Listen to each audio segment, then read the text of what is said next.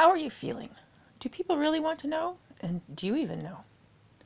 I know that I have trouble stopping eating sweet foods and some types of spicy snacks or meals. Not getting started is easier for me than stopping after a reasonable portion of some types of foods. Sugar or artificial sweeteners may encourage appetite signals, and the amino acid glutamate may also increase appetite, as well as possibly causing an excited mood, whether giddy and positive, or anxious and fearful, or angry and easily irritated. How could food do so much to the mood?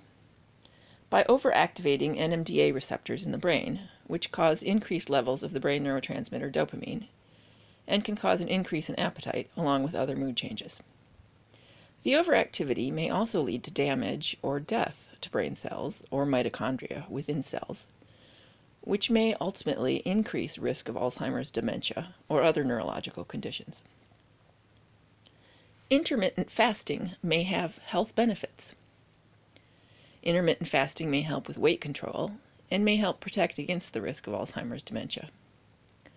Too much food, too many calories overall, means the body has to focus energy on storing the excess calories in fat cells. When there are limited nu nutrients and calories available, the white blood cells will spend more time finding and dismantling excess protein or damaged cells for reuse of the nutrients. The process is called autophagy or apoptosis and may reduce Alzheimer's risk by removing the protein tangles before fibrotic scarring or cell death occurs. An intermittent fasting plan might involve limiting the hours of the day when caloric beverages and foods are eaten every day of the week, like not snacking in the evening and or having a delayed breakfast in the morning. Another approach might be to reduce caloric intake for a couple days a week, which may be a weight loss oriented strategy.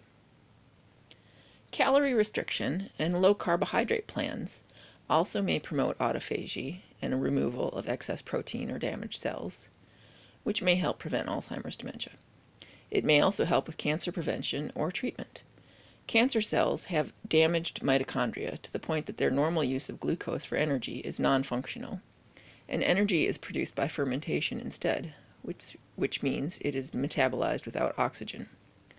Glutamine can also be used as an energy source for cancer cells with a fermentation process that enzymatically changes the glutamine form into the glutamate form of the amino acid.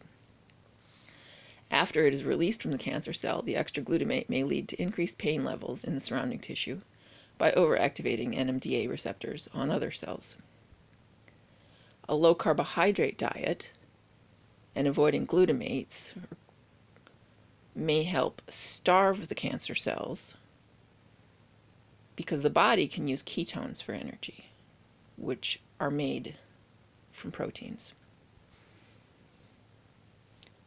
Backing up a couple steps. Help prevent cancer by protecting mitochondria, the energy producing organelles of the cells by avoiding excess dietary glutamate and aspartate, and maintaining a good magnesium and blood sugar level. Who may be at risk from an intermittent fasting or low carbohydrate meal plan? Switching to an intermittent fasting style of eating or a low carbohydrate type of diet plan may provide mood benefits for some people, but others may be more at risk for hangry or anxious drops in blood sugar or magnesium deficient overactivity of NMDA receptors.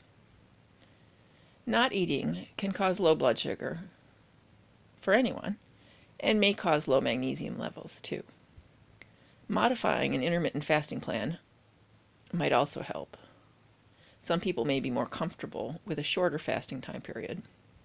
Or combining a low carbohydrate approach with the intermittent fasting schedule might also be a way to modify the fast. Avoid carbohydrates in the evening or early morning and have low carbohydrate nuts or seeds as a snack during those hours.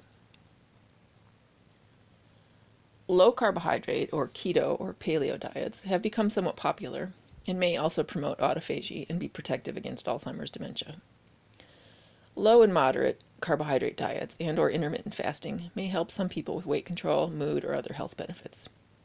However, others may need caution with the carbohydrate restrictions, which would increase low blood sugar risks while fasting.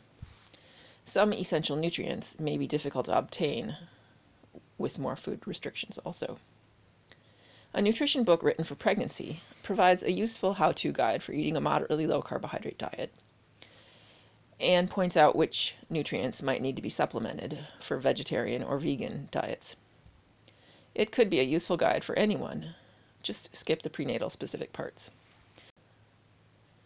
Real Food for Real Pregnancy by Lily Nichols, RDN. Intermittent fasting or low carbohydrate plans would not be recommended for pregnancy and may not be equally safe for all people. It may need to be avoided or stopped as a plan for people who develop odd eating habits or under or overeating problems. Others who should avoid intermittent or longer fasting, in addition to pregnant people, are people with a diagnosis of reactive hypoglycemia, discussed in Part 1, Hangry and Anxious. Both groups might benefit more from frequent small meals and snacks that contain a mixture of protein, fat, and complex carbohydrates. People with mood swings or anxiety may need to use caution with intermittent fasting plans. Hangry or anxious may be more of a risk with longer fasts. Low magnesium levels may already be present, and further drops in magnesium due to the fasting might worsen psychiatric conditions. Excess calcium and increased stress levels may also increase the risk of mood symptoms from low magnesium levels or low blood sugar levels. Having adequate magnesium within cells in advance of a glutamate or calcium excess can help inhibit NMDA receptors on the cell surface from being activated and prevent excessive hunger, anger, or anxiety, the hangry and anxious feelings. People taking lithium for mood or other medication reasons may want to use caution with fasting, as levels of the lithium may become more concentrated during fasting. Overdose symptoms of lithium can include digestive symptoms and confusion and delirium. Low blood sugar may be a risk for anyone, whatever their psychiatric condition, if they've been fasting for more than a day anyone can be at risk of a high blood sugar surge and then a crash to low levels if a large simple carbohydrate meal is eaten as the first meal after fasting. Starting with a glass of water with a spoonful of apple cider vinegar and or lime or lemon juice is mentioned in a list of food recommendations for breaking a fast of 24 hours or longer. The acidity of the apple cider vinegar or lime or lemon juice helps digestion. Small amounts of fiber-rich foods probiotic fermented foods, and a mixture of protein, moderate fat, and a small amount of simple carbohydrate or whole fruit to restore blood sugar gradually are included in the tips. Anyone with digestive issues or who is an older person may find a small amount of apple cider vinegar or lime or lemon juice added to a meal or mixed in a small amount of water along with the meal to be helpful with digestion. The type of acidity is similar to the stomach acid and we make less stomach acid when we are older. Why care about NMDA receptors? Because we all have them, and we all like to eat. Avoiding excess glutamates in foods or aspartate sweeteners may help prevent hangry and anxious feelings and may also help with weight control and long-term brain health. We all have easy access in modern life to processed foods or beverages with artificial sweeteners and foods that are seasoned with glutamates. Snack chips that are spicy flavors likely have glutamates. Plain flavors might not. Soy sauce and other fermented flavorings would have some free glutamate. It is a free amino acid that is found within longer proteins normally. Fermenting causes proteins to be broken down into free amino acids. Hydrolyzing is a food industry term for breaking down proteins before use as ingredients. For more details, see a list of ingredient terms that might indicate a substance that contains free glutamate or aspartate. Within the brain, the free amino acid form of glutamate can cause excitatory responses in brain cells if it activates NMDA receptors. Adequate magnesium can help prevent activation of the NMDA receptor and prevent calcium from entering the cell through the receptor channel, which would prevent elevated dopamine, and prevent increased appetite. We can all benefit from good magnesium intake, as it is the natural way our bodies inhibit overactivity of NMDA receptors.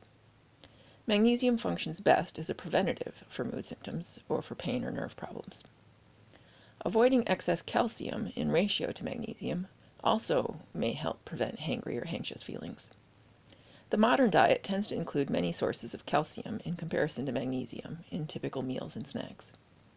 Calcium also tends to be recommended more often as a supplement to protect bone health from osteoporosis, but magnesium is also needed to prevent osteoporosis. The two electrically active minerals work in balance with each other during normal health. Putting it together. Glutamates are used as flavoring agents in snack foods and glutamates can activate NMDA receptors, which can stimulate the appetite, equaling a flavorful snack food that can 1. overstimulate the appetite, and 2. overstimulate the mood with angry or anxious or other feelings, even fear and pain, and 3. the overactivity may lead to brain cell damage or mitochondria damage, which may lead to cancer or Parkinson's disease or other mitochondrial conditions, in addition to Alzheimer's dementia risk. Avoiding glutamates and aspartate sweeteners may help prevent hangry or anxious feelings and, bonus, help protect the brain, help with weight control, and possibly prevent pain and cancer and other neurological conditions. Magnesium and protein-rich pumpkin seeds or sunflower seeds would be a healthy choice to help prevent a hangry drop in blood sugar or magnesium levels. Fennel seeds, as a snack food, are less protein rich, but may also help with digestion, appetite control, as well as having anti inflammatory effects. Fiber rich meals and snacks, with a mixture of protein, fats, and complex carbohydrates, can help slow digestion and stabilize blood sugar levels.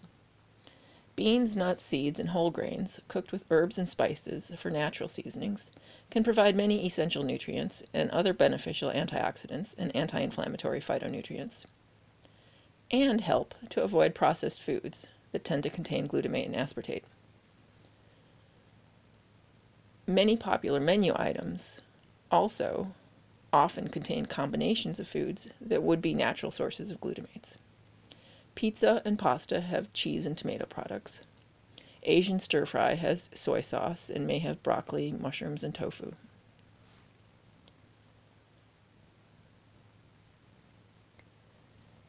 Review from part one. If you already have hangry or anxious feelings from a low blood sugar, no food type of situation, then starting with a carbohydrate serving and then having a mixed protein, fat, whole carb snack might help restore mood and stabilize blood sugar levels. Crankiness can have many causes, including dehydration. We'll talk more about some of these other topics in future episodes. Thanks for listening. I'm looking forward to hearing how you are feeling. Email jen at peaceishappy.org.